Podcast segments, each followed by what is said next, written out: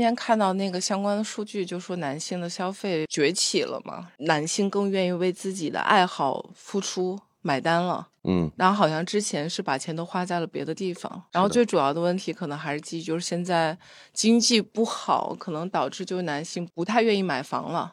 然后也不太愿意结婚了，不太愿意承担压力了，更愿意及时行乐，更愿意可能把钱花在了买机的体验感上。是的，然后买那些可能及时能带来快乐的东西。嗯，反正生活已经很糟很辛苦了嘛。嗯，那可能其实也除了男性，女性也是这样。就比如说今年我可能最大的消费不是在于我以前买化妆的东西或者买衣服，嗯，我可能最大的钱就花在了旅行上。或者是体验那些我自己想去体验的东西，比如呢？除了旅行，就比如说我其实一直还想蛮想去学滑雪的，但是我一直没去。我可能今年十二月份就想要说，一月份可能就想说要不要去计划一下滑雪。如果去不了的话，我可能也会找一个那种室内的滑雪场先去学单板。我其实不太爱运动，但是我会去滑板。就除了滑雪，你就喜欢滑的东西是吧？陆冲之类的。陆冲是什么？陆就陆地冲浪板哦，对，太高端了，没听过。没有没有没有，它很简单，就是单板，你知道吧？就是滑板，你知道吧？我知道，是双翘那种，是技术对它的要求很高。但是陆冲其实要求并不高，它是通过身体的摇摆啊什么的，这种 pumping 啊带动什么，就相当于可以代步。但我可以有一部分社交功能，但是我并没有把这个社交功能放大，因为我觉得它只是让我觉得体验我能驾驭这项运动的一个快乐而已。没记错的话，你是不是腰背不太好吗？这种运动会不会经常容易受伤？其实说实话呢，我是颈椎不好，啊、但是我发现近一个月腰背 腰也不好了。对，而且近一个月的这个体验，我不下午也跟你分享了吗？我说感觉好像 是有必要找个男人，不是找个男人是。一个人生活是有它的弊端的，就是我今年看到了很多一个人生活的优点，嗯，但是我今这一个月身体的问题，我发现好像一个人生活是有它的弊端的。如果我在家里面突然身体不适，走不了，或者电话不在我的附近的话，我可能会很难受，我我真的会非常无助。比如说去去医院呐、这些地方，就是后面我就突然叫我呀。不用，也没见你叫我呀。我经常跟甄总凑在一起聊，因为我们现在，呃，其实也不是也不算年轻了嘛。我们经常就互相就调侃，就是这个这个婚恋啊什么什么这东西，经常经常说什么凑合过就完了。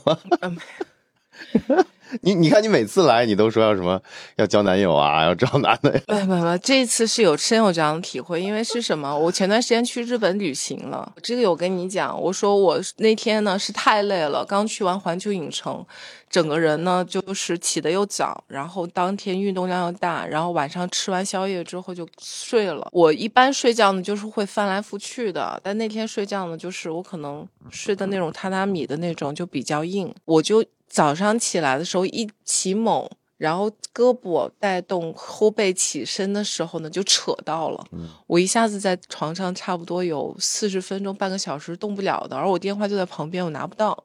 嗯，我当时就会有那种感觉，就是万一老了怎么办的感觉，嗯，或者是万一一个人在家出现这种情况怎么办？因为我们还好，我我是订的那种爱比营，因为这种大家一起出去住的话。分摊下来的费用会比较低，我其实是可以叫醒我的同伴他们过来看看我的，但当时我的那个恐慌感可能跟还不好意思麻烦同伴嘛，嗯，然后所以当时就有这种想法，你知道我由此会产生了一种什么想法？嗯，随便找个人加了，路边拉一个的，那倒不是，那倒不是。我当时想到了一个想法，就是身边的那个人未必靠得住，但如果真的老了呢？就比如说现在我找一个人一起生活，举例来讲啊，就是如果不只是我，是很多人在择偶的过程当中没有遇到合适的人，或遇到了合适的人，但是大家相伴终生的概率比以前大概率的降低了，嗯，对吧？那这个为什么降低？我们回头可以再再讨论另外一个话题。但是老了之后。其实是完全不一样的。你知道，我当时这四十分钟不仅想了我应该怎么起来这个问题，我还想了一个这个问题，就是当我们真的老了，大概率我们都会遇到这种身体不适产生的困境，对吧？对。那么，其实说白了，我就算很有钱，就算我们作为一个独立的个体很有钱。但实际上我们身边的亲人和很多年积累的朋友大概率也不在身边。嗯，那如果无儿无女，应该怎么办？本来，这个问题你也会面对的。对，因为其实以前我也问过朋友这种类似的话题，他们都说什么呢？就是说，其实国内现在的这个养老保障，包括将来的社会福利，还有养老的一些机构，嗯，将来其实是个风口，因为现在人口就是出生率连年下跌嘛，所以你看接下来十年二十年，就是十年之后上小学的这帮人就会越来越少，所以幼儿园、小学会变少，但是养老院，然后保障保障机构和保障的这个做服务的就会很很就会很发达，所以我倒不觉得这是问题。我一直是觉得，就是如果说你有足够多的兴趣爱好，其实你是可以自己把孤独当做享受的。至于你刚才提到的，就是将来老了，然后保障啊身体又怎么样？我觉得将来会有将来的解决方法，因为会这会是一个社会问题，这不是我自己要面对的，是大家都要面对的。对。那么我我现在来说一个问题，就说白了，人年纪大了，一定是会变得非常脆弱的。他就像一个小朋友一样，是需要照顾和被包容的。嗯，也许那个时候你很有钱，但实际上你有没有想过，养老机构的服务对象不是有钱的老人，而是有钱的子女。嗯，是的，对，因为举个例子来说，小朋友被送到了幼儿园，如果没有家长的监护，其实这个小朋友在幼儿园很可能会受到虐待嗯或不公平的待遇。尽管家长已经交了钱到幼儿园里面去，但其实养老的机构也是一样，你给了他钱，然后让他来提供相应的设施跟服务。但是当时你已经老了，或身体已经不能够支撑你再像现在年轻人嘛伸张自己的权利的时候，如果没有人来看你，没有人来帮你去做这些东西，那其实你在里面依然会变得很被动。你知道，幼儿园的其实受众是家长，他虽然服务给儿童，但他的其实真正的用户是家长。对，养老院的真正用户其实是子女，而不是那些老人。我说说我的想法，嗯就是这个话题我，我爸妈一定非常非常支持你的观点，因为嗯他们很希望我赶紧去按部就班的这个找个对象，嗯然后给他们生个孙子啥的。然后我这么多年，我就是说，我就很讨厌这种感觉，我不想要小孩，所以他们也经常拿这种例子来去跟我说，说将来你老了怎么办？啊没给小孩照顾。我觉得分两个角度说，我觉得你说的那个一方面是对的，就是等你的年纪可能到了八九十，到了那种病殃殃的那种状态，那是一定不行的，那肯定就是像你说的，就像你教孩子让给孩子交钱去幼儿园一样。但是其实往往得考虑前面一个阶段，就比如六七十的时候，你那时候还是有很多的能力或者一个判断能力，或者说照顾自己的能力。谁对你不好，你不给他钱嘛，对吧？对或者说你花点钱，对吧？找一个那种私人的那种护士那种，他完全跟你给多少钱，他他提供什么样的服务。所以我觉得这个问题两说，还是那个观点，就是真到那一刻了，我觉得啊，有他的解决方案，我不用为现在焦虑，是吗？对我一方面是这么想，另另一方面我是这么想的，就是真的到了那个状态，你很难照顾自己，然后你可能要看别人眼色了，哪怕你有钱，但是你也享受了这六七十年来你认为快乐。对你认为的快乐。我觉得这个不要既要又要，就经常你跟我说对对对对对对对对，所以我当时我只是在分享那个阶段，但是它是不是一个问题？它一定是个问题，并且你知道吗？我当时会产生一个很有趣的想法，就说白了，如果孩子被送到幼儿园无人监管，那其实说白了就是孤儿院，而不是幼儿园。那么其实老人送到。呃，养老的地方，就尽管你的你的五六十岁，你压根儿就不会过去嘛，除非你 你喜欢那些跟老太太一起生活，那肯定那儿多。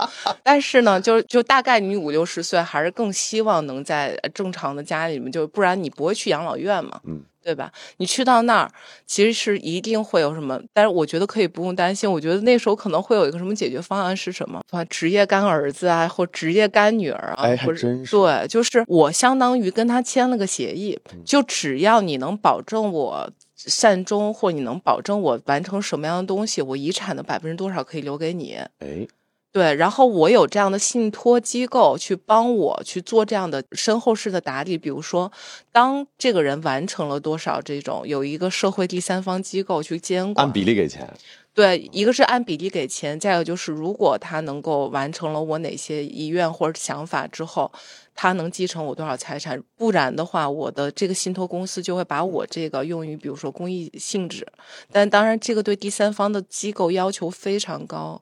等于说本身这第三方和这个收款方可能存在一个博弈关系，就是你服务得提供好，得让你的老雇主满意，我才能把这个钱给到你，对不然我更情愿把这个钱收回来，然后发发挥到这个社会上，或者说我自己有个更大的收益。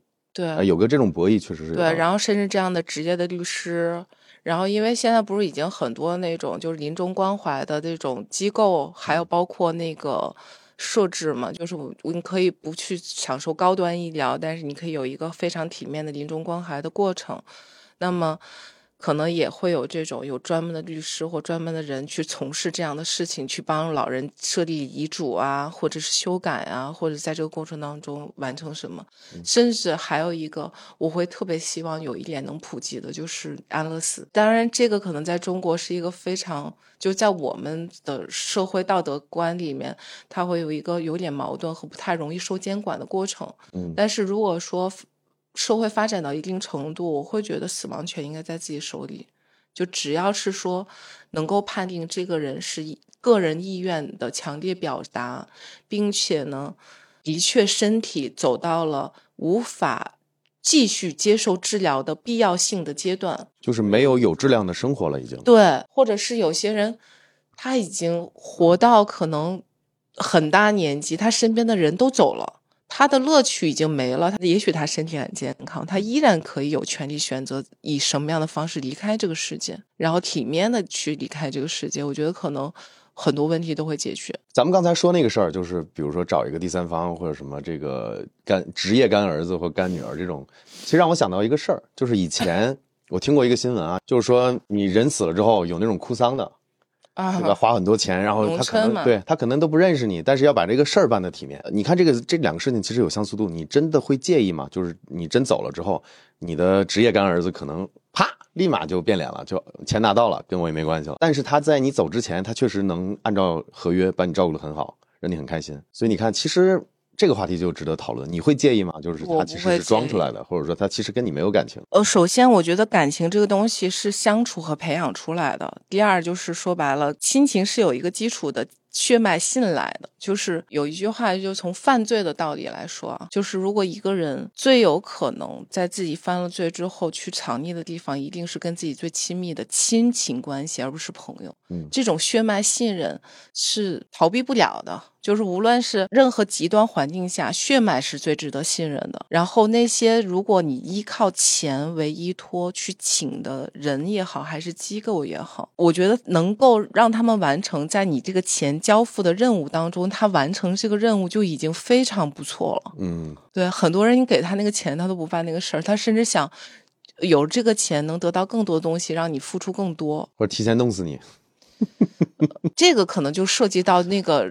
呃呃，人品和什么？但如果说他能够完成他所要工作的这部分内容，然后我觉得他不应该对产生感情，不然这个人会很痛苦。也是他职业做人。对，因为共情能力这件事情，一旦这个人具备，他他就没法做这个工作。就像心理医生一样，虽然他要共情，但他如果有极强的，就是不能够不能够摆脱这个，他也会变成抑郁症，因为他听到痛苦太多了。如果这个人是一直在不停的就是送那些。跟自己有感情的老人离开的话，他可能没办法做这个工作。就像医生一样，我们可能沟通到后面，就是那些更职业的医生，可能，呃，病人的死，他他会看成一个就是物理的一个现象。而不是太具备感情的，特别难过了。哎，我们这儿有个观众有个问题啊，医院里只有配偶和子女才能签字，然后敬老院和护工都没资格，有什么问题还是要子女？是这样子的，我我其实有一件事情，我也是发现有点生气的，是因为前两年我有一个朋友生病了，因为香港人是很多人都没有结婚、没有子女的，他是接近。四五十岁，然后突然蛮大的一个手术，然后他的母亲年纪也比较大，他不想让家里面担心有这么一个严重手术，让自己的直系亲属来签字。在香港这种社会体制下，他是完全可以自己为自己做决定的。但是国内就很烦，你知道，我今年年初的时候，跟你说，我有一个很小的一个，就是一块息肉要切除，我都要找别人来帮我签字。我有时候会觉得，为什么我自己？作为一个健全的人，我不能为我自己做决定呢。Mm. 就比如说，我做这手术一定要有人陪同呢，就好像没有人陪同，如果我在这个城市没有朋友，我连治疗一些疾病的能力都没有吗？这件事情是一个很可笑的事情。我觉得啊，只能是说现在就是法治的这个发展，咱们国家还是稍微慢了点这个没办法。就刚才我们提到那个安乐死也是，其实现在不是说法律上有多大的问题，而是法律、伦理、道德各种方面，嗯，没办法，现在发展太快，你还是得法法治这块还是要慢慢建。倒觉得不是法治，可能是各方面的东西吧。就比如说。它要更趋向于完善于可能真正的为个人服务的一个社会状态下。你像比如说医院的这个事情，就是必须要有子女，必须要有直系亲属，必须要有怎么怎么样的陪同。它可能是不是一个责任和付款的问题？就是比如说啊，呃，手术过程当中它有一个风险确认书，就相当于是说，在这个过程当中，万一手术期。过程当中出现了任何风险和临时要决定的东西，其实这个决策权在别人的手里。那你为什么还说凑合过，然后随便要找个人？对啊，找个好人很重要。就我只是说，就是好像国内是这样子的，目前国内没办法。今年年初的那个事情，就一个那么小的手术，就是要想稍微打点麻醉。万一我没有那些同事在，万一我没有就是我的朋友在身边。没有人给我签这个字，我该怎么办？可能男生这种想法还比较少，因为你家毕竟在深圳，嗯，就你有亲人在这边。但是我可能是很早就一个人，所以我在，我也在，你没有什么用的。我就那天表现出来有一些病态嘛，就不太舒服。就是我能感觉到他对我的担心，仅仅是哇，别周日又直播不了吧？你别答应我，我又放鸽子了吧？你你听我洗一波啊，我我。原因是这样子的，甄总，就是本来作为朋友关心是很正常的，但我发现过去两三个月啊，就我已经适应了，你知道吧？因为你看最早的时候，你说你这儿扭伤了，然后颈椎不好。然后又受伤了，还说定期要去按一下。后来你又生病了，然后生病了好了，我还还关心吗？那天还问你怎么样了，怎么样了？后来你又病了，后来我这事儿我觉得关心好像也起不到什么作用。是有说什么，如果要是需要去医院的话，可以叫你陪着。对啊，我那天早上六点我都没睡啊，我是夜里两点问了你一次，好像四点问了你一次。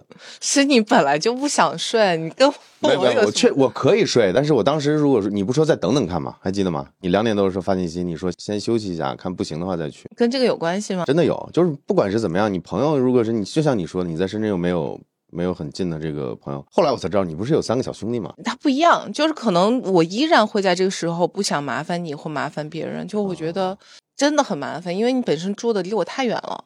对，你要过去，然后再加上又要去医院，可能这个里外里折腾真的好长时间。刚才那个观众不是提出一个问题吗？就是如果说。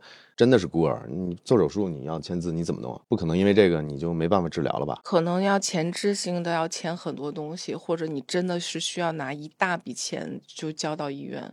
但如果说真的是抢救阶段，那肯定救死扶伤是要做的。但如果比如说检查完身体按部就班的，是要有一个可预见性的一个手术要做。就比如说检查完身体发现啊有这么一个东西要要要处理，我觉得可能还是要有一个委托人，可能要授权受益。某个人来做这个委托人，在这个时候帮我去做这样的东西，我当然也签了一个，就类似那种免责是吧？呃，授权书，就是因为这个同事跟我是没有血亲嘛，对他只是一个一个关系的一个代表，那就是同事，然后签一个字。我今天吃饭的时候还跟甄总聊，我说我在老家的时候，从小就是初中、高中就有两个特别好的女孩子的朋友，啊，来了深圳之后，对对对对，在认识你之前，我也有两个。关系特别好的女性朋友，然后后来认识你，咱咱认识也八年了。其实那天八年好像没到，嗯，现在到了，应该八年。今天是什么呢？今天甄总来了之后，呃，我我给甄总体验了一下快子三，玩了一下那个 VR。甄总可以跟大家讲讲，这次体验会让我有不太一样的感觉，我突然对它感兴趣了。以前我觉得 VR 可能让我在其他场景里面体验它的时候没有那么强的。关联性，我就觉得啊，就是个体验。但是我这一次，可能你让我体验的东西是我感兴趣的。比如说，我是一个运动很少的人，我感觉我戴这个，我会想要多运动。然后第二就是。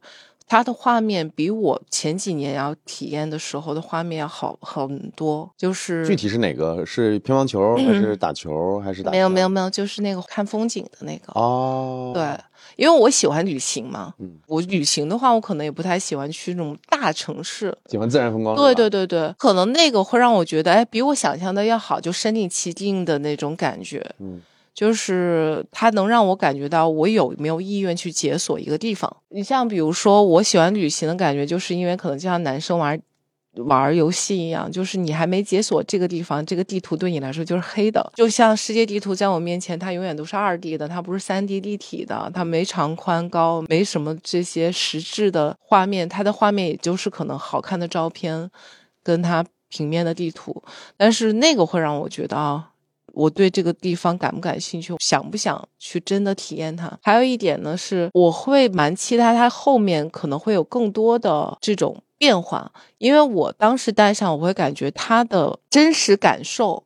可能能还原到百分之八十哦，已经很高了。对，我我对它的认知的话，七八十，我觉得可能会期待它更高。我好奇前两年你说你用过的那个是什么设备？就是那种商场的那种体验馆是吧？对啊，那个体那个基本上就是什么，就打个什么四 D 五 D 什么体验就那种。呃，没有，就是也是那种 VR 的那种，然后它可能让你。坐在什么体验什么过山车啊？体验的，对对对，但它也是头显的。呃，我简单跟你讲一下，它这个所谓的它这个沉浸感都有哪些维度哈？嗯，就是为什么你觉得前几年体验不如现在这个设备好？最重要的一点呢，就是分辨率，就是它看的画面的精细程度。对，它现在就是跟实景很像了，可能是的七八成接近实景。是的，但是你想，我是十几年前过来的，就是那个时候很早的时候，你看到的东西远远没有现在的清楚。但那个时候呢，为什么我那么坚定？就是我认为这个这个方向很对，我要做深度体验或者分享者，就是因为我当时的大脑是可以补出来五年之后、十年之后设备的性能上升了，图像处理能力起来了，会是什么样的一个感觉？然后就把自己带入进去。这个分辨率呢是一点，另外呢就是还有刷新率，就是你你发现没有？你带着那个头显，你在房间里走来走去，你能看到实景，对，你你能避开这个，避开那个。是因为它的帧率也上来了，它现在帧率能做到九十到一百二十赫兹。如果说按照以前我们那个标准，大概是六十还是九十啊，相对低一点，它画面就没有那么流畅。它没那么流畅呢，就会破坏真实感，就是我们所谓的沉浸感。嗯。然后第三点呢，就是它的性能，就是性能是什么意思呢？你你得把足够的这个逼真的画面给你渲染出来啊。性能为什么那么重要？你看，比如说刚才我们直播的时候性能不够，就导致编码就会卡。卡的话就很破坏沉浸感，因为大家看直播的时候发现卡卡的。还有一个很重要的就是它的轻便程度，就你戴着它压不压头？你知道最早我们戴的那个专门给开发者玩的，那不仅重，而且还特别的坠头，而且它那个头戴也并不舒服。所以你看这几个维度的东西，你会发现增强沉浸感的这些指标也好，我刚才说了四点嘛，其实都是可以通过技术。发展材料的变化，慢慢往上迭代的。很多人没有意识到的是，现在越来越多的人接触过 VR 了，也越来越多的人认可 VR 将来的方向。也许他现在买了设备，也是用了两个月吃灰，没有玩的会玩腻了。但是至少你让他体验到了什么是好东西。你接下来三五年再出一个特别牛逼的东西的时候，他会想到，哎，前几年我试那个效果就还可以了，那我现在对吧，设备又更好了，性能又更好了，那肯定效果就更好，所以就会相当于提前交给市场。我看看，咱们可以跟大家聊聊天了，是吧？嗯。咱以前有有过这种撩的时候吗？撩谁啊？就是互撩嘛，就是他们起哄嘛。啊，不存在。就我们俩是属于，可能作为朋友来说，算是彼此欣赏。如果从择偶观来说，我不算是他择偶观里面的会选择的人，他也不算是我择偶观里面会选。我这情商爆炸！你看，甄总先说，先说自己不是我的菜，然后再说我不是他的菜，就彼此就明显是就是说话过脑子。像我这种，我就不会。在意这种顺序，然后我可能先说你，你不适合我。因为我我在陈述一个就是事实嘛。倒也没有，就是越大，就是其实这个话题咱俩还经常聊。年纪越大，你就会发现，呃，感情跟婚姻根本就是两码子事儿。对，你可以这么说，就是婚姻跟感情是完全两回事。感情归感情，感情好的话，除非要。谈论到生育子女以外，其实我觉得是没有必要结婚的。我个人感觉啊，嗯，就是这种形式感的东西，我觉得对于如果你只追求情感体验和两个人彼此陪伴，其实不需要要婚姻。婚姻现在对于男女来说都是个负担。其实我从很早就意识到了，就是所谓的现在的这个婚姻呢。它实际上是一种维护现有的这种社会结构和发展的，可以说是一个洗脑。我认为啊，现在哪都是吧，我觉得就是就是就是稳定国家机器的一个很重要的一个分因子，就是家庭嘛。最小的单位是家庭嘛，你家庭要两个人要互相要有抗风险能力，有一定的经济资源的贡献，所以基于这个原因有了这个婚姻这个东西。其实我一直我很小的时候，可能初中、高中的时候我就在想这个问题，当时可能没想那么透，但是现在想得很清楚，这个东西就是别人设下来设下来的一个机制。你遵循这个机制去走就好了。但是我从小就是一个不循规蹈矩的人，所以我一直觉得这个东西限制不了我，除非哪天我自己想，for whatever reason，可能有各种各样的原因导致我想结婚或怎么样的。但现在我看不到。没有，还有一点呢是什么？就是以前的人是需要婚姻的。就举例来说。女性呢，从体力劳动上还有各方面来说是没有男性优越的。生育能力在女性这块儿，她也需要男性有生传宗接代的需求，嗯，所以才会有男家女在一起，女性依赖男性的劳动力，而女性在因为她的生育也好，还是她的体力也好，她没有办法在长期的这个过程当中维持稳定的社会输出。但现在呢，就是很多女性既结了婚，既享受到男性待遇她。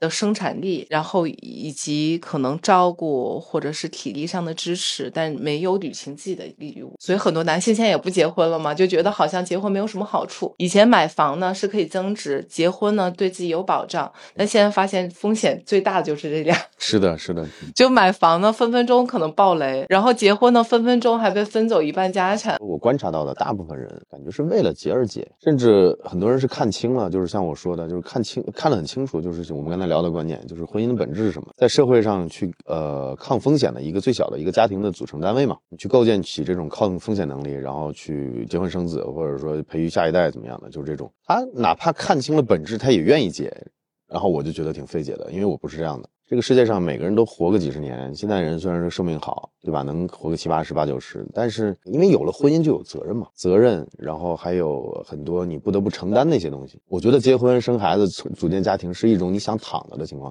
但是明显很多人可能四五十了，孩子可能十岁、二十岁了，才发现哇，年轻的时候有好多事想干，他没干。嗯，那可能我我不太一样，我尽管我会有我自己选择倾向性，但我依然会非常理解别人在做这样的选择。呃，我不会。就像比如说，结了婚的人来贬低说不结婚的人都有病。或者是不要孩子的人没有下一代，或者是说有的人说男的或女的不要孩子是因为生不出来，这种非常带有偏面，就是非常带有攻击性的言论，我也不太赞成。就是不结婚的人会觉得结了婚的人是一种躺，像每个人追求的自己的人生体验是不一样的。比如说你会想要去追求不同的变化和更多的体验，而这些体验呢，如果因为有了责任，因为有了孩子，你的体验会变少，你会受到束缚，你会受到责任感。的束缚，你会受到家庭的束缚，你没有办法那么自由了。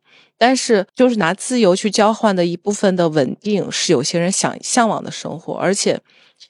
很多人会告诉我说，有孩子之后的那个带来的快乐是不一样的。我后面是开始变换着怎么去理解这个事情的。就比如说，我每次跟别人说我有一条狗、两只猫的时候，别人都说：“天呐，太累了，他一定花很多钱吧？天呐，你怎么照顾得过来？一定很烦，又脏又多毛。”但是可能我们养宠物的就会发现，其实它带给我们的快乐和满足特别的多。这可能是我们这些没有孩子的人是永远体会不到的快乐，而且小孩子。跟宠物还不一样，你在这个过程当中，除了感受动物能带给你的爱与被爱以外，你还能看着一个生命在逐渐成长，它在学会很多东西，它在去体验很多东西，看着它有新的人生，甚至。弥留之际，能感觉到另外一个生命体，他永远都记得你。咱们回到最开始那个话题，就是你快死的时候，你的动物照顾不了你，对，没法给你签字。这是每个人在做自己选择，我们觉得觉得大家要彼此尊重，而且非常理解别人选择婚姻。我甚至觉得大多数数人啊，虽然国内很多就是大家是按部就班的为了结婚而结婚，按部就班的。觉得到了年纪该结婚该成家，但是我依然会觉得，依然会有很多人是因为彼此相爱，想要跟彼此携携手一生而选择婚姻的，只是后面可能过着过着没有把这个初衷。能够维持下去，并且可能过着过着，两个人有不同的路径了。嗯，这个是没办法控制的。但是初衷一定是美好的，就你不能因为结果的不好来否定当时那个美好的初衷，以及当时曾经有过的很多很好的日子。你有可能有一天你遇到了一个女生。然后他有这样的期待，为了满足他的期待，想给他这样的仪式感。你到时候你说你推翻了自己吗？或你不再是你曾经 A K 想要的生活吗？那我觉得也不是。对，人本身是会变的嘛。这个你现在的想法只能代表你当下，你也没办法预估。就是回到你刚才说的一个点，我觉得挺好的，就是。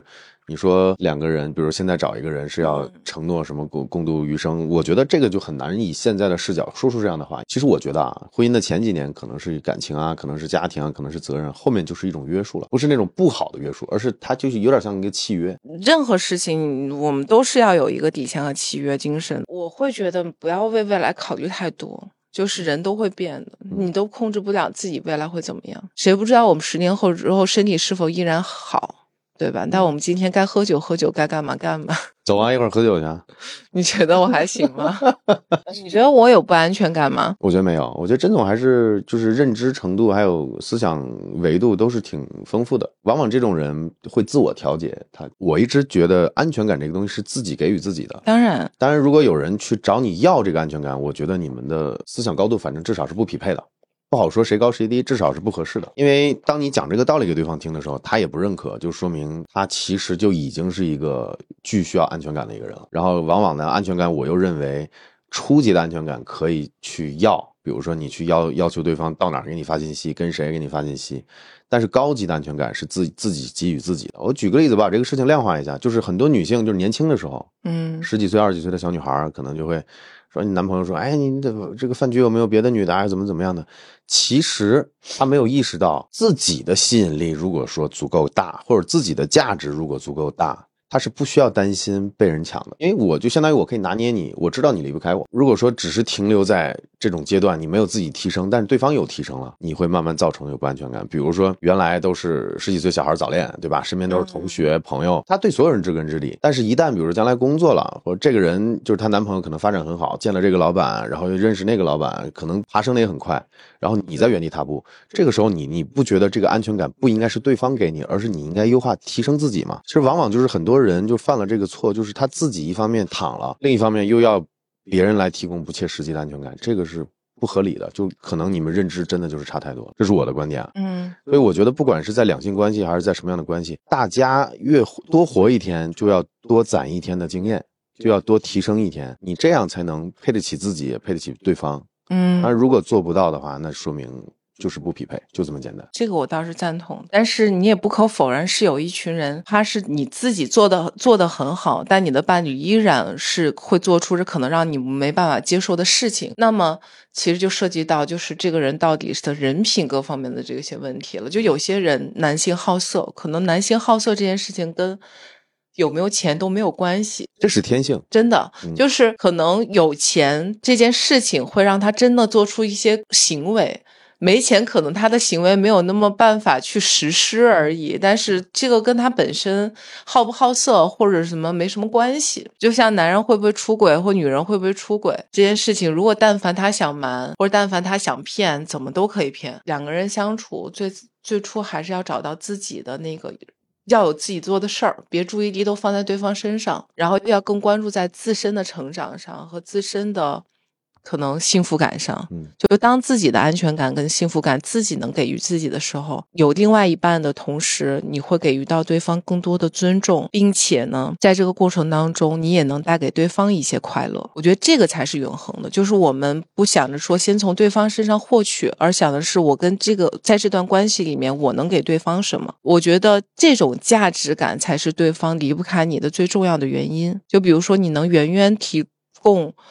这个人身上他所需求的价值，哪怕只是快乐这件事情，快乐这个事情非常具备价值。对人的终极追求其实就是追寻。对对，就比如说你跟一个女生在一起，你的心情总是愉悦的，你总是想见到她，那这件事情又是嗯没有那么容易被取代的。呃，有人说说 A K 想的太好了，实际上有上进心的人终究是少，所以这就是我说的，就是没有合适的嘛。就是你会发现有人潜在是达到你的某些要求的，但你会发现人是一个既要又要的生物，他这个满足你了，然后你还要求他漂亮，又满足这个了，又长得又漂亮，然后你还要求他可能活好。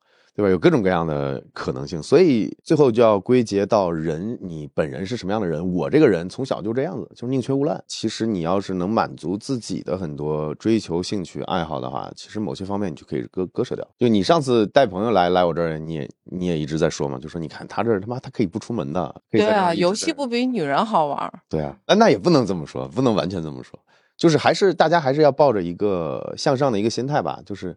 有期待总是好事嘛，就是你会愿景。年少的人，如果说你比较喜欢文科，或者是看了很多书，我觉得往往你会表现出这种特质，更愿意去有一个更好的憧憬，然后就比较宁缺毋滥。给我的感觉是这样子的。我觉得这个倒无所谓吧，就是大家可能关注的就有点没太大必要了。我觉得，因为每个人活法不一样，每个人想法也不一样。伴侣呢，可能就是在人生的前半边可能陪过你。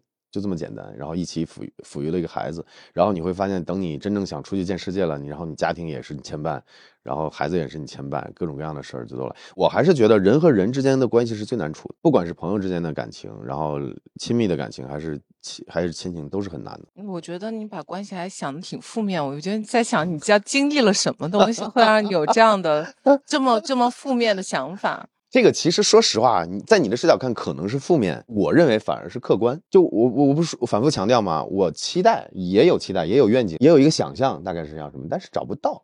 不是我悲观，而是我定的目标，我给自己定的目标就是要那样子的，没有就没有。没有，那就回归到我们前两天讨论的一个话题，就是你得出的这个结论的这个找不到，是你真的有。认真去找吗？其实我后面有在想过，其实我是没认真去找过的。哦，就比如说我有时候在抱怨说我自己找不到或怎么样，其实说白了，我好像没有认真去找过，或者是我没有认真去为这件事情去所所付出什么样的努力。这个事情的本身你没有那么强的需求。对，如果当一个事情你具备强需求，你也认为它有必要性的时候，你才会为它努力。嗯，之后你才能得出一个找不到的结论。那其实你没做什么，你也没有去，比如说去努力去认识。或多社交，然后让自己去跟别人先建立关系。比如说，你尝试过 N 个样本之后，你告诉自己找不到。就比如说，我一开始觉得某某某是好的，后面接触了几次之后，发现不是我想的那样，这可能会让有一个结论，就啊。很多人相处下来不行，但实际上你的样本极少。我觉得少倒不至于，可能是一个正常的一个正常的一个情况吧。因为我不是一个爱社交的人，但我也不是那种闷着完全不出门的人。没有这个样本多，是你要首先要把她纳为你的女朋友，你才能称之为样本多。就比如说你谈过很多段恋爱，但发现没有一段能够让你走进婚姻，其实你的样本极少。嗯。就从我身边的男性的角度来说，你的样本并不多。就是说我找的少嘛，但是现在现在事实客观的原因就是没办法，没有那么多时间，时间精力有限，而且年纪也也不小了，也不是那种可以随便找个人玩一玩那种那种年纪了。哎，我觉得这句话说的很对。他说人学识越多，圈子就会越少。我觉得甄总你算一个学识多，因为你看的书很多。我平时跟你聊天呢，能感觉出来，就是你认知高了，我发现真的就是高处不胜寒。就是像我们这种人，可能获得能量的。状态就是可能累了，是需要独处的；但有些人呢，可能是需要在人群当中获得能量的。随着年纪增长，我觉得可能很多事情就可能更能发现东西的本质。就比如说，我今年会觉得回归到现实生生活当中，真正能称之为朋友的人不多。以前我可能还会为一些人情啊，或者为一些呃不好拒绝的事情，然后去忙。或者是去应酬，还有以前呢，可能没有那么坚强，觉得是需要人在身边才能感受不那么孤单。但现在可能时间久会发现，人本身怎么样都是孤独的。嗯，哪怕你身边有一个人在你身边，当两个人争吵以后，或者是冷战以后，或者是意见有分歧的时候，你反而比一个人待着更孤单。所以。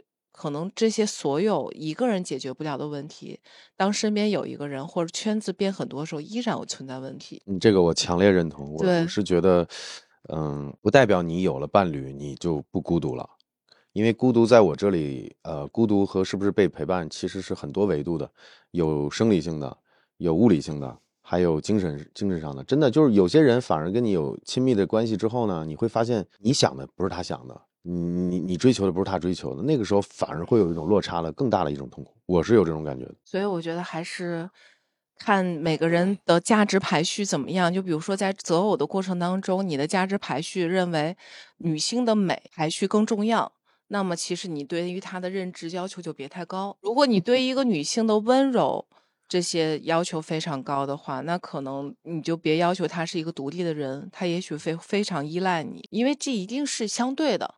一个人有独立自主的观念，他可能就没那么依赖你，他也没有那么温柔，因为他有自己的太多想法了。嗯，那其实就看你自己要什么。你看，我以前经常说一句话，就是知识女性往往比劳动女性更限制人的人身自由。就是如果说一个女性又独立又懂很多东西又明事理，实际上她对年轻男性的限制会很大。她是那种全方位、全维度的对男性的限制。哦，是这样子。首先呢，呃，我是完全不管对方在哪儿的。你以前就这样吗？从小就这样吗？是有变化的吧？我是反而是觉得没有安全感的时候会问。还有一点就是，我觉得吧，就是大家彼此尊重。我之前我跟我的另外一半说过一句话，是这样子的，我是说好多事情呢，你不想说，你直接就如果我问到了，你就告诉我你不想告诉我。哎，这不是你经常跟我说的话吗？你别放屁了，就是我是觉得呢，就是你可以不告诉我，如果你不想说，但你别骗我，除非你有能力骗我一辈子。我我跟对方之前是这样要求的，我是说你要有能力的话，你就骗我一辈子，别让我发现。你要是撒谎，就把屁股擦干净点儿。对于我来说，撒谎这件事儿威胁到的是信任问题。如果我不相信你了，那我会觉得这个会产生很多问题。好的关系一定是互相尊重的。就甄总时不时的也跟我说，希希望能还是尽快找到一个能照顾生活的人，是吧？因为是这样子，AK 是我为数不多的，就是男性朋友当中自理能力，我觉得是最差的啊。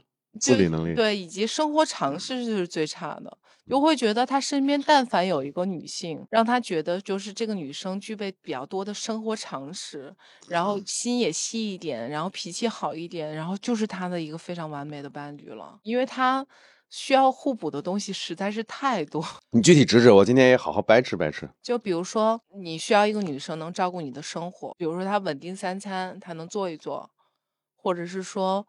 因为你脾气有时候比较急，然后她能够帮你去舒缓，比如说她的情绪不会在你的情绪上面又叠一加叠一加的，两个人突然就爆了。呃，因为我跟甄总虽然说认识七八年了，但是其实我们没有。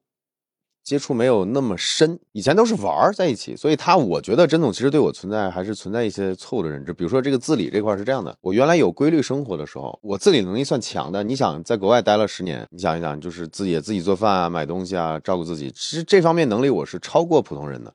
只是现在的这个职业，你现在要创业，你要管的事儿太多，有的时候就顾不上了。就比如说有的时候觉都没得睡，你怎么要求会会有一个很好的一个生活呢？这是不可能的。所以我发现。呃，这就是为什么今天跟你聊那个请住家阿姨的那个事情。她不是生活能力、自理能力差，而是我有取舍，我把更多的时间花在可能工作，或者是创业，或者说做事情上了。那我相对来说照顾自己生活的时间就必然会减少。就是你要知道，它是有原因的，而不是说因为自理能力差。没错。这个我觉得反而是在，因为咱们以前都是在一块玩儿。而不是真的生活在一起，所以你对我真的是有很多认知上的这个偏差的啊。脾气这点确实是我需要，我需要一个情绪比我稳定，甚至能帮我舒缓情绪的人，这个很重要。因为这个是我的一个缺点，就是我比较急。嗯，因为我是急性子，就我我想了什么事儿，我恨不得现在就去就去就去干。嗯，然后呢，在过去几年的经历里面，我发现我认识很多同样差不多是这样个性的人，然后我发现这样也挺好的。你像聪哥就是个例子。就是他急到什么程度呢？我们第一天去帮他弄服务器的时候，嗯，他说要在他的浴缸上把这服务器放在浴缸上，需要一个木头架子。我说那行啊，那转天叫个木匠什么的。他说现在就要，嗯，就是就他给我传达一个信号，就是他的时间可以用钱去换。然后我觉得这个认知还是没有，但他急是在于效率上的，对，要求快，而不是脾气急，这是两件事。呃，本身这事儿是可以是两件，但在他身上是跟我一样的，因为是这样的人，所以他要这样子。就本身你说的没错，这个是可以分开的，但刚好就是在我们两个人身上，这个是结合在一起的。就是因为性子相对比较急，所以决定去这么做事儿，去，我觉得这个都不冲突。所以我觉得你刚才说的那个情绪，我认可。你觉得还有吗？其他的？就比如说，我觉得你其实不太不太会规划钱。嗯，如果说有一个女生，就是能够帮你去把这一块补齐，因为其实女生在这一块是。天然来说是比男性更擅长的，但前提是你可能要找到一个合适的女人，你找到一个不合适的，可能走得更快。嗯，还有吗？就是我觉得你说你说的那个呃情绪性格和财务管理，我觉得我认可，非常好。但是你说那个自理能力，我是真不认，因为我自理能力很其实很强。我的自理能力不是说你一个人能够什么，就是就活着这是什么？我是觉得其实。有一个女生是可以大幅度的提升你的生活品质的，嗯，就比如说吃上面，嗯，比如说生活的很多细节和情绪上面，嗯，就你现在说白了就是个活着的状态，他吃东西也是为了活着，就也没有什么要求。对我来说，我关注的是吃饱之后不要饿肚子，然后去做的事儿更重要。嗯，然后比如说我今天给自己放假打打打游戏，我会恨恨不得就是两分钟胡吃海塞解决。然后让我今天晚上我通宵玩的时候，别让我饿，别让我有这种哎呀，因为饿然后我低血糖，然后打游戏打的不爽。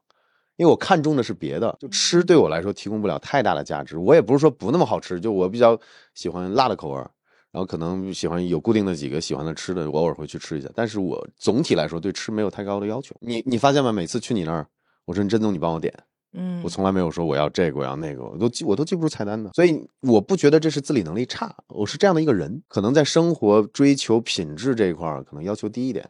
嗯，我追求的可能很多都是自我精神上的一些东西，呃，想想做点什么 VR 小电影之类的，那个你太太庸俗了，那个可能也是一部分的占比不高，可能是什么呢？你想做个什么事儿，比如说有个什么，有个什么事情想讲给大家听，做成什么视频，讲成什么故事啊，然后讲解什么技术啊，这个东西会一直在我脑子里面，所以我的大部分的精力其实不花在这上面。所以你看，就是准确的自我剖析的一个好处呢，就是你知道你这时候你需求什么伴侣。你需求的人可能不是在这些方面能照顾到你，你需求需求的是可能是，对吧？呃，共有共同的追求，或者说他能弥补一些你做不到的事情。就这个时候，你想啊，如果说一个女孩子特别喜欢吃，天天要陪着去 带她吃吃这个吃那个，然后我就觉得就可能大家的契合点就不在一起。对，能吃饱就好，是吧？嗯，是的，那也不是说吃饱就好，也是能能选择的情况下，还是肯定愿意吃一些自己喜欢的嘛。两个月前你推荐我那个什么嘛？是吗？蛋白棒嘛，还记得吗？对对，买了一堆那个那个东西，对我来说就是有的时候我在用的，对我在工作的时候，我不想分心，因为外卖很麻烦的。对啊，叫了外卖，我要去拿，拿完之后要吃，吃的时候要看点东西，这时候我的思路啊，我在做的事情全被打乱了。是啊，所以我才推荐你这些嘛。那就很好。我认为情侣在一起就是要吃在一起，就是我我们两个就是要吃很多顿饭的。去旅行很重要一点，也是要吃当地喜欢吃的东西的。哦，出去玩肯定是这个状态，就是比如说我要带你去欧洲那边去转一下，我能介绍哪个地方的小吃是什么？因为我去过，很熟。但是我不我不追求这个，你懂吗？就是出去玩，比如说日本有什么，这个这个欧洲有什么。什么什么那个西班牙有 tapas，然后哪里的好吃我都能我都可以告诉你。但是就是就是你隔几个月不吃的话，我也不会想着不行我得去一趟。就我也知道哪个好吃。不馋是对，我不馋。那我们继续聊聊刚才那个话题啊，就是你说你最开始不是说嘛，消费这个男的现在终于超过狗。嗯。就这几年我观察到的现象也是这样的。就上次我记得两个月前直播，我跟大家也是在聊这个话题，就是说现在很多人。出来做内容，说现在经济下行，然后男性的这个消费要崛起。以前是给女朋友、给媳妇儿花钱买东西，现在都变抠了。一是确实穷了，二呢是现在很多年轻人意识到了，就是给自己花钱其实价值更大。然后甚至甚至是这样的，二十年前、三十年前，日韩其实经历过这个阶段，因为在亚洲，我们亚洲这个文化圈子里面，日韩发展的算比我们快的嘛。在他们更早的进入了很多社会上的一个新的一个阶段嘛，然后比如说现在十年前日本的食草族你听过吗？嗯，食草族就是男性很中性化，没有进攻性，对女性没有欲望，然后自己一个人过二次元，天天看高达，现在也很多呀。对，所以这个阶段很快就是中国的年轻人，男性年轻人要经历的。然后日韩在十年前、五年前、十年前的经历过，就是那种呃跟女性的对立。其实你你知道吧？知道。国内现在也在开始，因为也是，甚至女权也是五人家五年、十年前玩剩的东西。现在国内也有女权的这种什么田园啊，各种就都就是我们能看得到，就是拿人家先进经验一看就知道接下来我们要怎么发展了，要面临什么问题。所以男性的消费力呃上升这是必然的，因为在日韩已经是已经是经历过的事情了。真的怎么看？我觉得可能中国男性呃比较。压力更大的是什么？就是举例来讲，嗯，包括在日本也好，韩国也好，就哪怕是就大家是朋友，男性是不承担就是最主要的消费的这一部分的人群的。其实他的男性就是变成食草族也好，其实是跟。跟社会进入一相对来说衰退期有关系，这跟经济有关。当我无法改变身边环境的时候，我首先改变自身需求。我把我自己的需求降低之后，我的幸福感自然就提升了，所以变成食草族。而现在呢，说白了就是中国男性在长期的阶段来说，尤其北方的男性，就是我从小到大在北方长大，可能是男生会有一个习惯性，就是我因为要面子，所以我都不应该让女生花钱。但实际上，在很多社会来说，其实大家是朋朋友真正的平等是应该 A A 的，就是真正的平等是应该女生也要要求说我要支付我应该相应付的那个部分费用的。而中国的男女平等其实是伪男女平等，就女性既要享受就是男性的照顾的同时，又要想要宣称我在某些地方要争取跟男性同等的权利。我觉得它是相悖的，女性是在这个过程当中是有点双标的，然后甚至是女性觉主义的崛起，也不是要求绝对的平等，而是要求的是在很多东西得到更多的照顾。特权其实要的不是平等，要的是特权。而我觉得真正的这种平等是应该像西方的那种，就是我女，你像比如说我出去旅行，我我身边的男性都会习惯性帮我提包，无论是朋友什么的，因为他们觉得他是个男士。嗯但其实你看到在欧美，那些女生永远都背着很重的那种，就是呃背包客的那种包，嗯所以我会觉得，就是现在中国的男性。就是我们这个社会体制下，男性是很累的。首先，第一，经济压力是最大的。我们这个社会体制下面，男性是要买房的，他才会觉得我才有这个能力结婚生子。就是好像我们的社会也变成，如果生了儿子，我自然就得给儿子准备房子。哎，是的，对，但女性好像就不需要这个。嗯但实际上手脚又变了，就反而现在很多家庭会觉得我生女儿更好，对吧？女性好像嫁了人就可以了，这个可能是让我觉得对于男女不平等的地方。但是我觉得中国男性是什么？首先，谈恋爱的成本高，你像比如说在香港也好，或者在台湾也好，什么，其实恋爱是双方都要付出的，除非是什么，你的收入在现阶段的确比我高，我们为了共同去支付我们娱乐生活当中要享受的那些那些东西，你的支付能力比我更高，那你相应的你多付出一些，但不代表收入更低的那一方是完全应该的或不付出的。我是这么想的，但是在国内好像就变成只要谈恋爱，男的就是要花钱那一方，所以才造成很多人不想花钱嘛。就我也是从小北方长大的。嗯，我觉得好像受从小受的教育就应该是这样子的，帮女孩子拿个东西提个包，然后出去吃饭可能要花钱。我是后来才接触到，原来，呃，相对开放的南方的沿海城市，很多人确实很多想法很前卫，可能跟国际接轨吧。尤其是上海、福建这些地方，他很多人就会觉得，哎，就应该 AA。只是可能因为我从小也北方长大，就是我会觉得可能朋友之间可能这一次你来，下一次我来，但是可能在南方这边，就是我觉得吧，这个也跟社会成发展过来的一个一个体系有关系。北方是一个完全的人情社会，哎，是的，大家都在为人情奔忙，甚至习惯性一干嘛先找关系。但是可能南方是什么？以经济为主嗯，就是我是主要奔忙的东西是赚钱的，我有我要每次奔忙是要创造经济效益的嗯。如果说这个事情没有能给我带来收益的事情，我是没有必要维护人情的。所以每一次呢，我们最好都先算清楚，谁也别欠谁。然后下一次来不来往还不一定，对，但在北方可能就不是，就北方就谈生意也是这样的。我吃一顿很多顿饭，喝很多顿酒之后，都未必谈个正事儿，但可能这个过程当中就已经把事儿，就以交朋友为先，我确认你这个人，这个事儿我我才跟你做。嗯，但是男方是什么？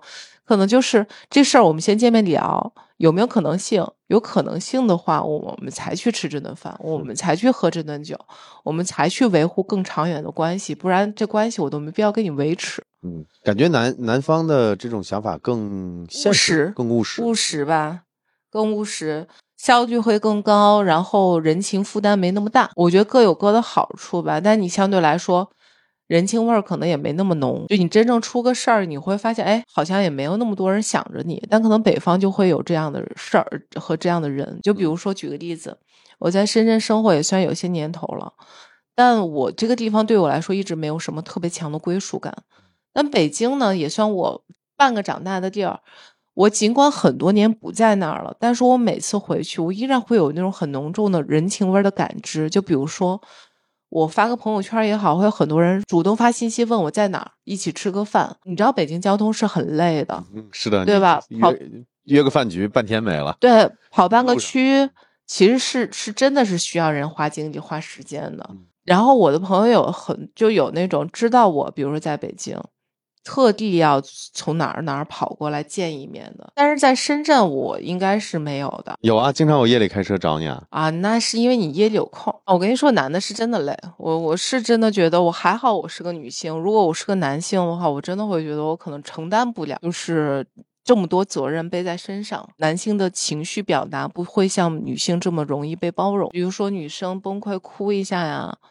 或者是失态一下怎么样的？你还有个名头说可以是撒娇嘛，对吧？或者是可爱。但男性好像掉个眼泪啊，或者是表现的一个什么，就会不太那么容易被社会认可。所以我真的觉得，就是男的，国内的男的挺累的。如果有机会的话，我觉得找个老外吧，就是可能会轻松一点。我接触到的涉外婚姻，大部分啊，不能说绝大部分，至少是超过一半儿一大半的比例是不好的。结局就是我觉得要适应一个呃文化上要强行要融合，语言上要要适应，然后生活习惯这种文化或者是这个这个差异导致的这些生活习惯，其实要适应其实是挺大的。我想聊的不是说中外的对立或者男女的对立，我想说的就是每个人都应该更尊重对方是一个完整的个体，他不应该因为他是男生就怎么样。刚才甄总说的没错，就是。当然，我去讲这个话就显得好像很不很不客观，因为我是利益相关方，因为你刚才聊那个话题就是我嘛，就是我觉得中国的男性确实是相比较的话，确实也感觉要比欧美那边的文化下影响的男性可能要更累一点，因为你要背负的是什么？可能更多的责任，嗯，然后你还要背负更多的这个对方对你经济上和物物质上的一个期待，这个感觉在相对。嗯，人人人人平等的那种欧美可能会好一点，但我我自己又没有特别强的这种认知，因为什么呢？因为我本身也没受太多的这这方面影响，所以我觉得倒还好。但是你一提醒我，确实能想到，就是我觉得挺累。你就像日韩，其实也是这样子，因为其实他们的安全社会更强烈，他们甚至认为就是，我觉得国内可能还好一点是什么？呃，国内的现在尤其女性的工作能力提升，其实家庭方面还是男方和女方共同支撑家庭的。但是你看，在日韩，完全就是男性为了维护自己是一个有能力男人的形象，他是习惯性老婆是不上班的，嗯，对吧？就是不然的话，女人出去出门工作赚钱维持这个家，社会评价天然会认为这个男的没有什么太大本事。嗯，是的。那么其实他们就会更辛苦，甚至是对于女性的压抑或女性自由，尤其韩国女性是非常讨厌韩韩国男性的。这个是我我一直以来非常清楚的。包括韩国男性大男子主义也是由来已久的。可能日韩的那一块也不能完全替代中国的目前的情况，但是有一点很像，就是我们同样经历了经济的变化，就是经济变化，就是我们走入到了一个上升期停滞的状态。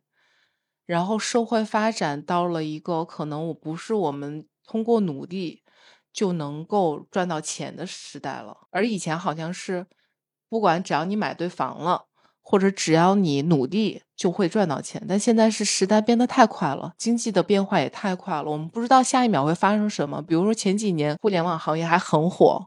嗯，做你做个码农也好，干嘛也好，你你就可以拿到高薪，包括字节，还有对腾讯游戏业务，但现在也是码农还是高薪的，是，但是不是的了，已经被淘汰了非常多了。就比如说，以前小的时候，可能很多大家的趋势就是要去学计算机，因为好就业。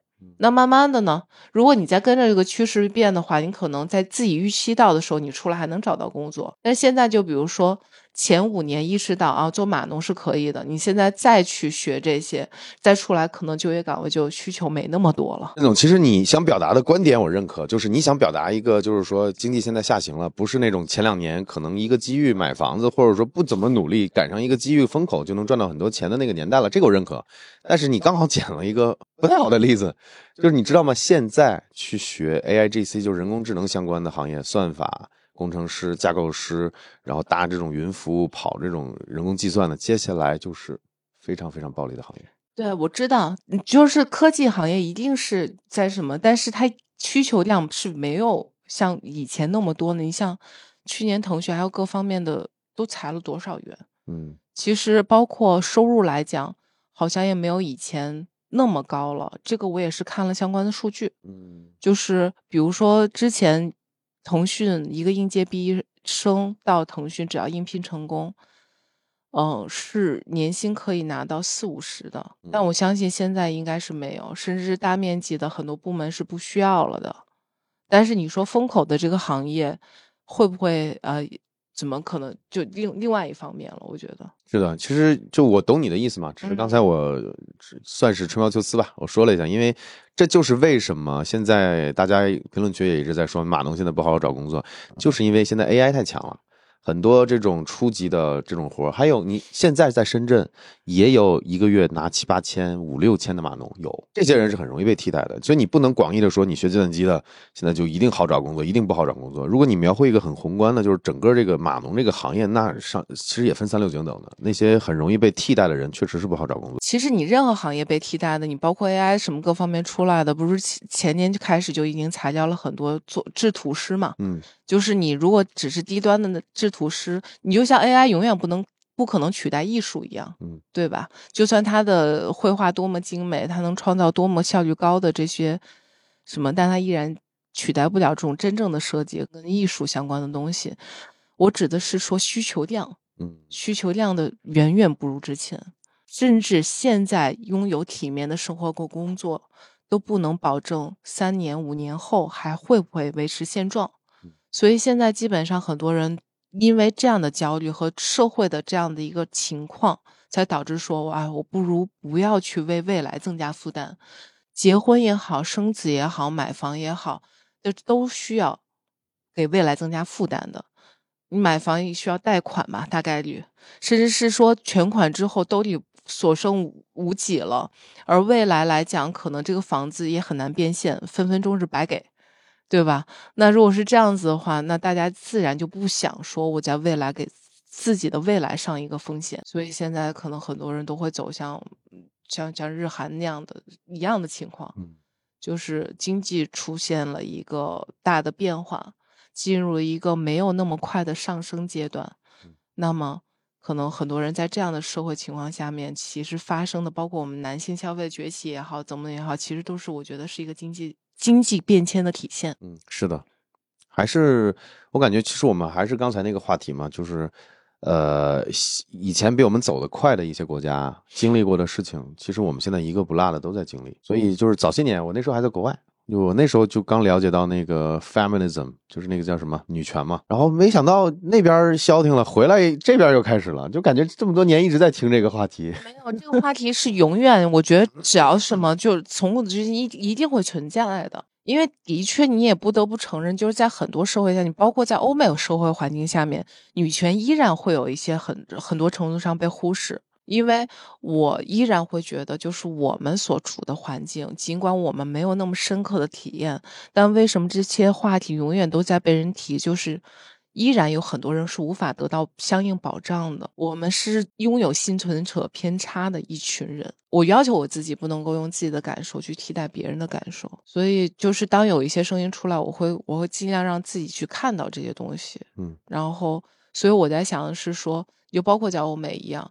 我依然能看到很多的，就是对女性上的不公平的上的东西。嗯，中国以前也存在，只不过可能当时你的关注点不在这儿，而现在呢，社会还是说白了，社会矛盾激化了，所以这个声这个声音出来了。但是我觉得有一些东西是要小心一点的，就是我觉得激化男女方向的对立，其实这件事情一定是要谨慎的。我觉得首先男女双方一定是不对立的。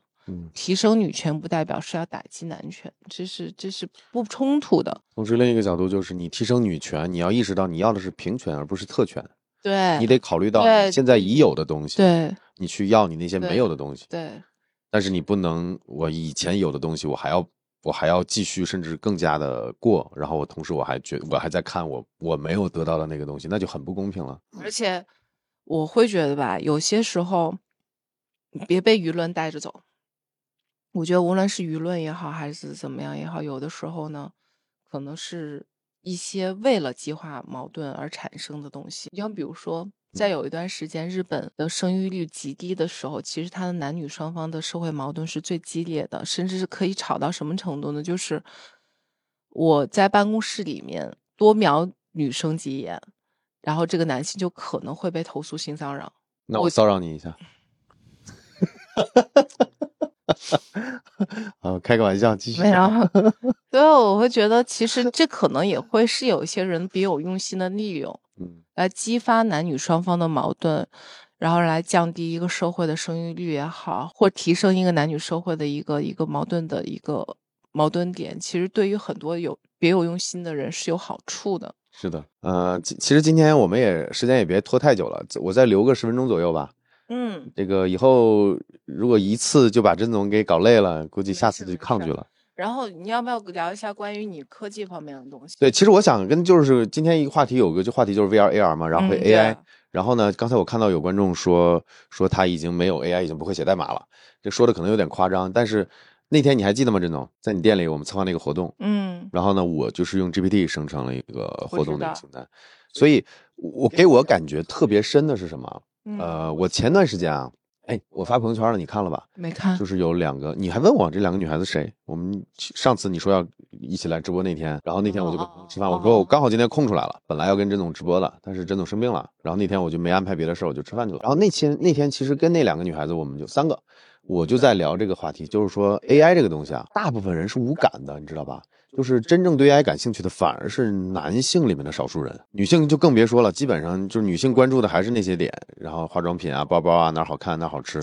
这个不是我臆断，是我观察到的现象。就我觉得现在我作为一个重度 AI 用户，嗯给我的感受是，如果大家现在不再借助 AI，不再借助这种很很容易 access 呃 accessible 的这种形态，比如说眼镜或者是耳机，你真的就很，我感觉接下来两三年，你真的就会特别特别大的落后别人。你的生产力、你的见识、你的学识，然后你的涉猎信息的这个维度，真的会吃很大很大的亏。那天我跟 GPT 聊了两个多小时，我会发现这个东西帮我解决了什么问题？我语言下降的问题，因为现在很久没有语言环境了。另一个解决我什么？就我随时有问题，比如说我现在我就可以黑麦达，然后我我什么问什么都可以。就你知道吗？就是像我们父代父辈那些人，其实他们也是被迫用智能手机的，嗯但是他们用了之后发现这个，你你包括现在六七十、七八十的人，他们是搞不定的。嗯，那他们在生活上就会有就会有障碍了。我我这一点承认，但是可能我的工作对于这方面的依赖和和适应度还没有那么高，但是我是接受的，因为它的确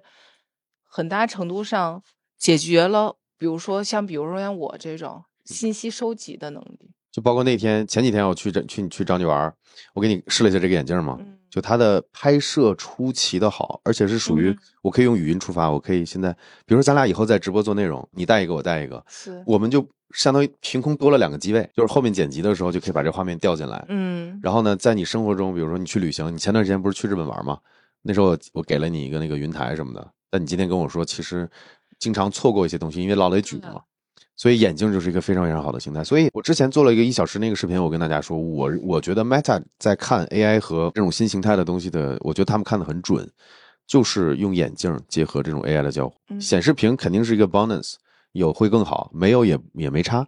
嗯所以我就我让在美国的朋友帮我买了四副，现在有一副留给大家抽奖，留有一个是要给老朱的，有一个是要给你的。所以我觉得真的就是大家还是要关注一些前沿的一些东西吧。就我也会尽我的能力，因为我时间是有限的，但是在我忙得过来的前提下，我会尽我的可能给大家去介绍一些新奇好的东西、新奇好玩的东西。我觉得不论是男女，就是我首先要觉得我戴上它是好看的，我戴上它是轻便的，我戴上它可以，首先它是个眼镜，就是我日常使用是方便的，我才能真正的依赖它，它才能融入到我的所有的使用场景过程当中，不然它就是个工具。是的，这个工具是我在需要的时候才用它的时候，我依然会错过很多东西。所以我觉得美观很重要，佩戴舒适也更重要。当然是再有就是使用上的感受了。我觉得啊，我说一下我的看法，就像你看这个观众，我给他拎出来了，就是呃，非近视用户真的会接受眼镜这个形式吗？呃，你这么想这个事儿，就是大家现在可以用智能手机发微信、发语音、打电、打视频电话，是然后办公，然后付款。你现在的生活就在智能手机上。你作为一个五六十的人，可能嫌它丑，或者说嫌什么我 for whatever reason 你你觉得不方便携带，你可以真的做到不戴吗？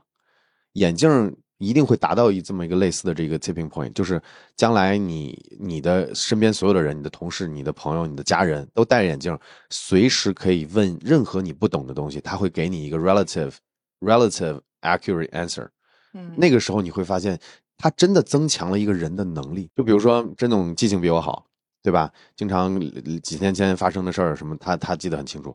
但是有这个清楚吗？我可以把当时的这一刻录下来，这个相当于是增强了一个人作为一个生物体的能力。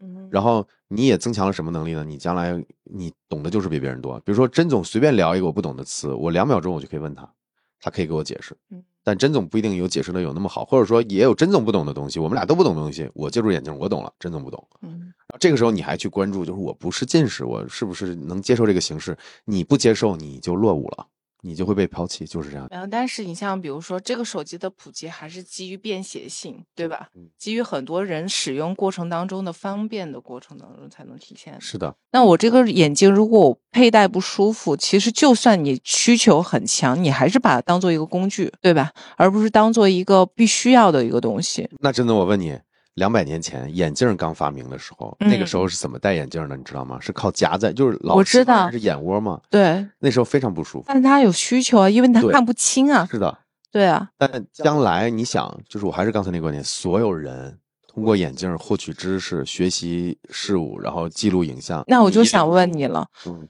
我如果是戴这个眼镜不舒服，我只有在我需要获取知识什么时候才会佩戴上它的话，其实它就是个工具。但如果说我平时把它，比如说你是你现在是近视的嗯，你可以用这个眼镜的同时取代你的近视镜，我可以用这个眼镜取代我的墨镜或装饰镜嗯，那我其实就可以长期佩戴，我才能依赖它，不然我都不依赖它，我自然可以有其他工具来取代它。是的。就比如说，我可以拿台电脑去搜集信息，但是真总是个效率问题啊。嗯比如说你正在开车，嗯你那时候能能去敲电脑去搜东西吗？但是我在开车的时候，就那天去找你吃饭，昨天晚上前天晚上，嗯，我那一路上我就在跟 AI 聊天，车特斯拉是半自动在帮我开，嗯我只需要看有没有危险就好了。嗯，然后我就跟他聊了好多我关心的东西，因为我现在做的这个行业，我需要大量的输入，我才能给我的观众做输出。你是用眼镜吗？对，就是语音，就是问什么我懂的不懂的，但是半截的。你的你你所说的这个 AI，它其实是一个功能。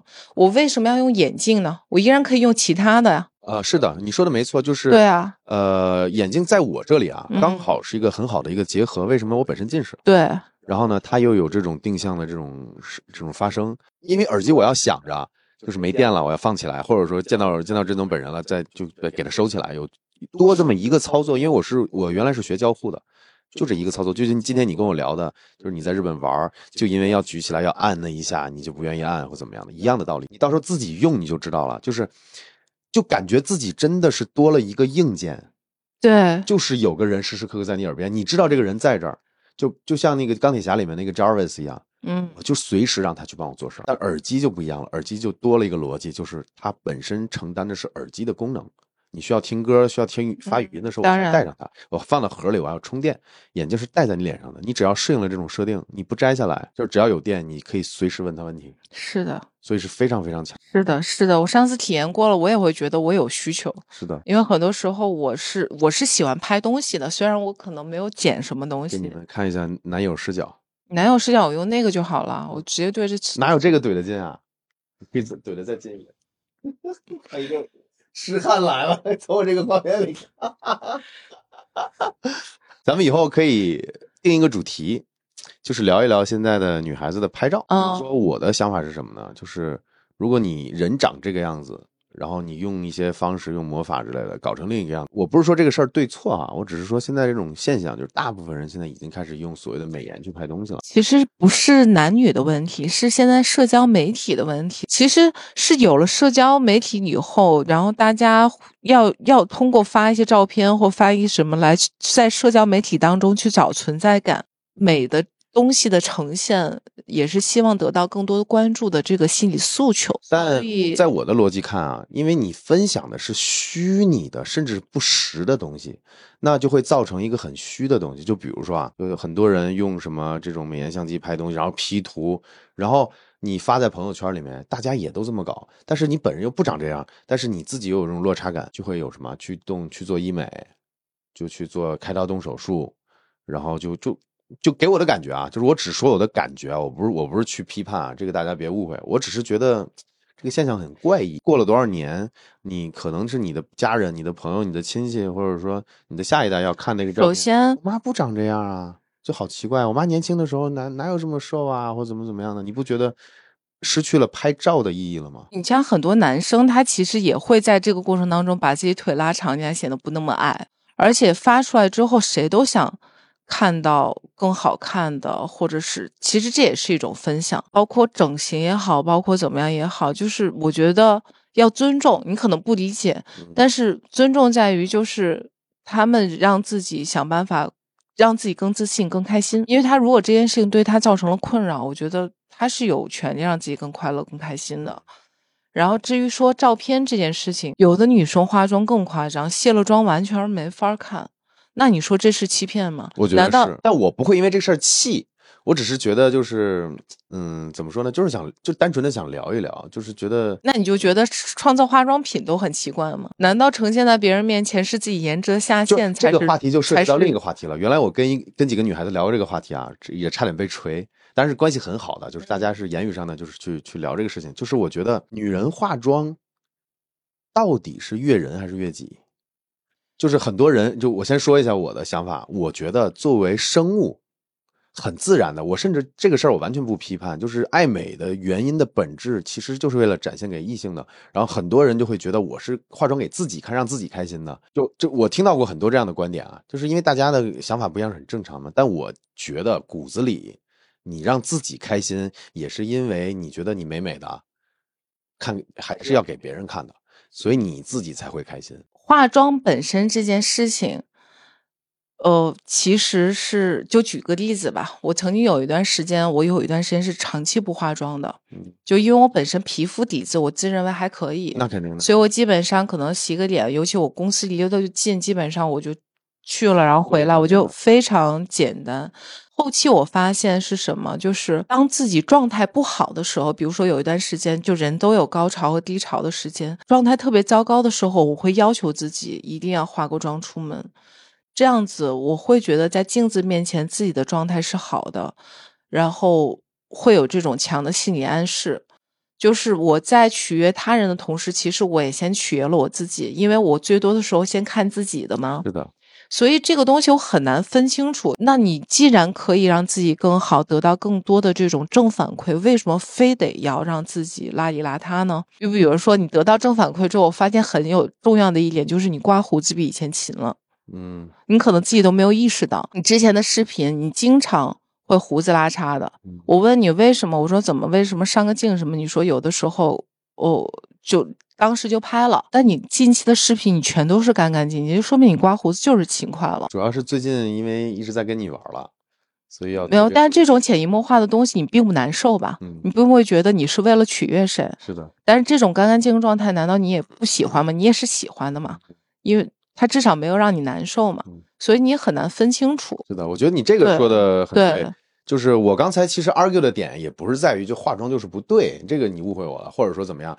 因为之前有一个女孩子她这么跟我说的，她说她化妆完全百分之百、百分之一千、百分之一万是为了自己。就你刚才有句话我特别认同是什么呢？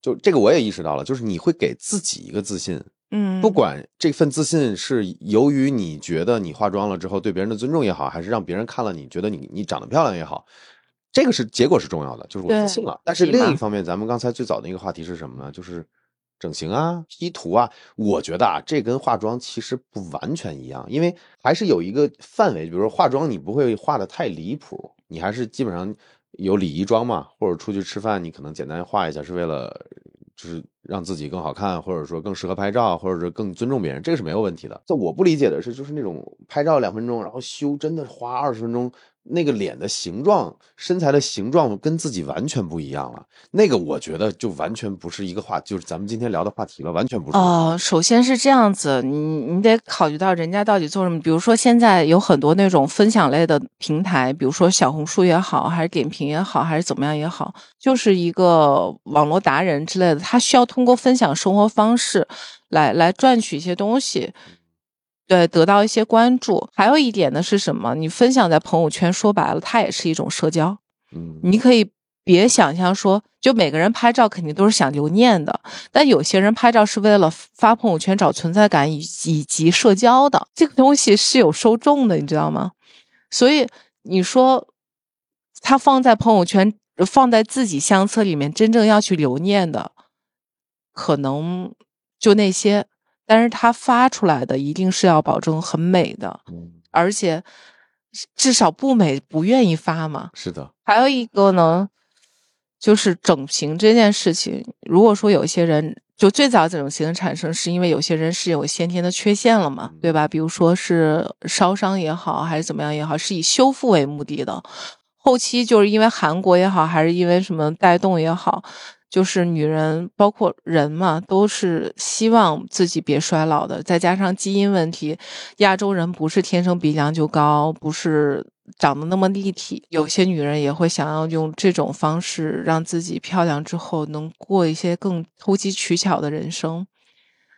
嗯，他有他的需求，自然就会有这样的市场吧。我觉得，而且的确是现在医美行业，我觉得长期发展下去，它会变成另外一种，它会变成一个长期就是一个美容行业。整形来说是一方面，还有一点呢是，我觉得可能很多人会利用医美去维持年轻，这是一个非常大的行业。岁月是留不住的，这件事情是是是突然之间。就就在这几年会袭来，然后会产生这样的焦虑感。所以你说我未来会不会有这样的行为去维持年轻或延缓衰老？我认为有可能。其实我是这么看待这个事儿的，就如果说呃有女孩子去做医美、去做整形，我觉得啊心底里我是认可的，至少是你你对自己的外观有更高的要求。然后你愿意去投入和担这个风险去改变，我觉得 OK，完全 OK。那我觉得，如果说你本人不长这样子，然后你去把自己 P 的就是成另外一个人，我觉得这个有点骗人那种感觉了。这跟整形还不一样，因为你整形的话，你真的是整成那个样子了，你也说你也说不了，别人也说不了啥。但是你，我就特别特别不理解，就是好多人啊，拍个照，然后他修半个小时，把自己真的有有的会就是有点品位的，你可能弄出来还是个那种网红感的美女。有些没品位的那些人啊。弄得跟妖怪一样，真的，他自己已经感觉已经丧失了那个美丑的判断了。就比如说我，我去旅行，我会更更在乎体验，我很少会拿出相机，会一直在记录或在拍摄。当我想要记录在拍摄，可能我已经错过我特别想记录的那个瞬间，所以我才会认为那个眼镜对我来说特别重要。而我发现很多人，就是尤其中国人常去的地方，拍照对于他们来说才是来这个地方的意义。是的，就是要秀给别人看，而且。他拍完照之后，他甚至会嫌弃人多或怎么样，他一定要拍出人少的感觉。之后在那儿修半天图，找个咖啡厅。尤其小女孩，而且女生和女生之间有一个问题是什么？拍了一张照片，四五个女生在一张照片里面会有一个很好玩的状态，就是像以前是什么？一张照片拍完，我分享给几个人之后，大家只 P 自己。后来发现这种行为很不够朋友，很不道德。然后呢，就在一个手机上。确认完每个人都是完美的状态才分享出来。如果手机反复的在各个软件里面跳来跳去，就是相片，它会它的分辨率会降低嘛？是的，所以它就在一个软件里面一次性搞定，连滤镜啊，再到人形啊，就修到就发出来，每个人都是美女。尽管你知道它是修饰过的，但是带来的快乐是真实的，你懂吗？懂懂懂。就是这个快乐有时候很难分得清。就我从小受的教育比较传统啊，就我认为照片就应该是真人真样。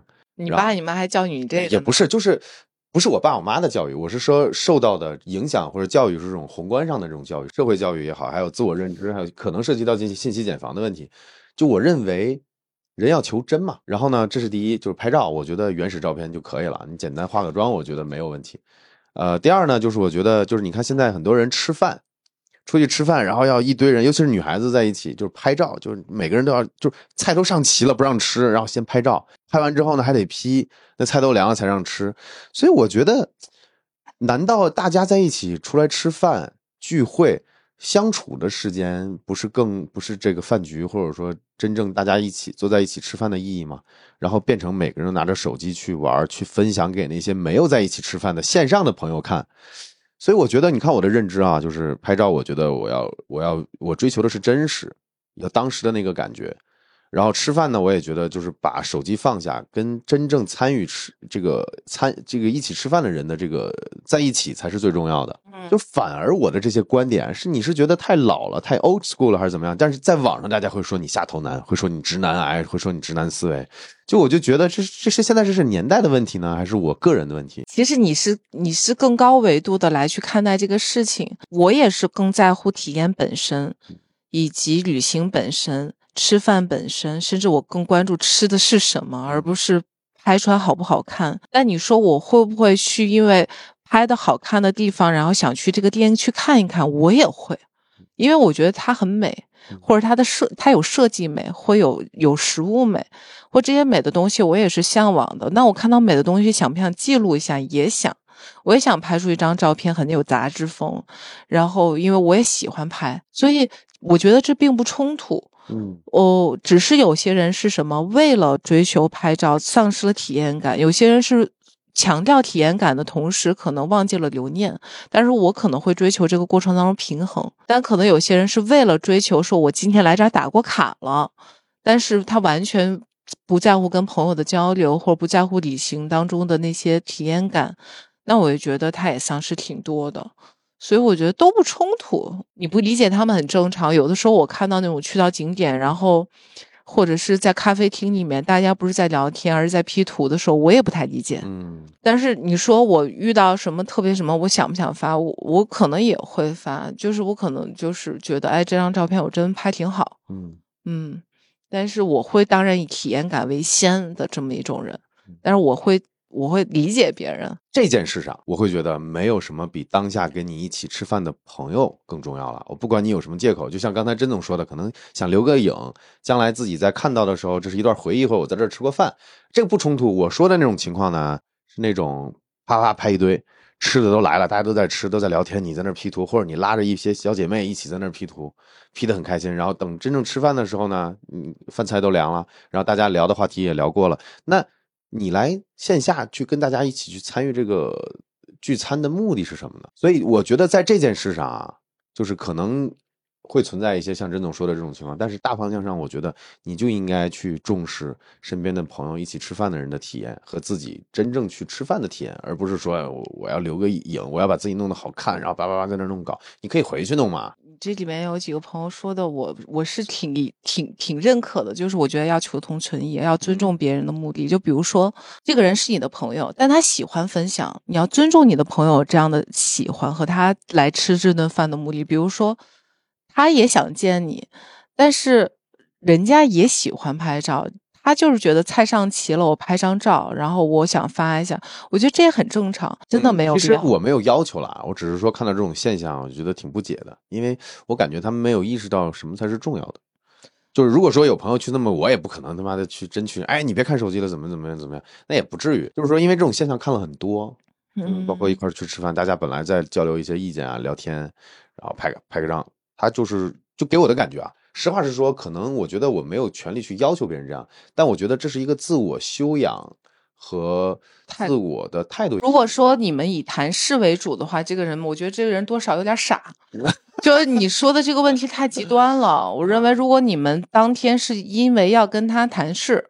然后随便，但如果你今天约了个妹子，是觉得哎两个人一起吃个饭，那这个姑娘这样做，我也觉得也没啥。完蛋，又减一分！你说这帮人戏真多，我们观众真的挺多的。没有，太直男了，的确。其实啊，以前我会觉得，有一段时间我会觉得什么直男啊、下头这些词，就我就很很很很无语。但我现在觉得就无所谓。在你的价值观体系里面，有一个东西是对的，嗯，然后有一个东西。跟这个东西稍微偏离呢，你可能的理解度就会降低。嗯，对，所以我会觉得，其实这个可能是指南，就是你的在认知体系当中会有一个固执的认知体系在那儿，而可能说直男倒不是一个贬低。就钢铁直男，就可能有的时候还是一个中性，甚至有点调侃的词。它本身应该是个中性词，但是这几年就是已经失去了它原本要描述的那个场景了。就基本上现在的直男，在女性的视角看，可能跟下头就没有太大。没有没有没有，不太一样。就是说的直男，指的就是首先第一，共情能力差一点。就是比如说，很多时候女性和男性思维方式不一样，女性呢是偏。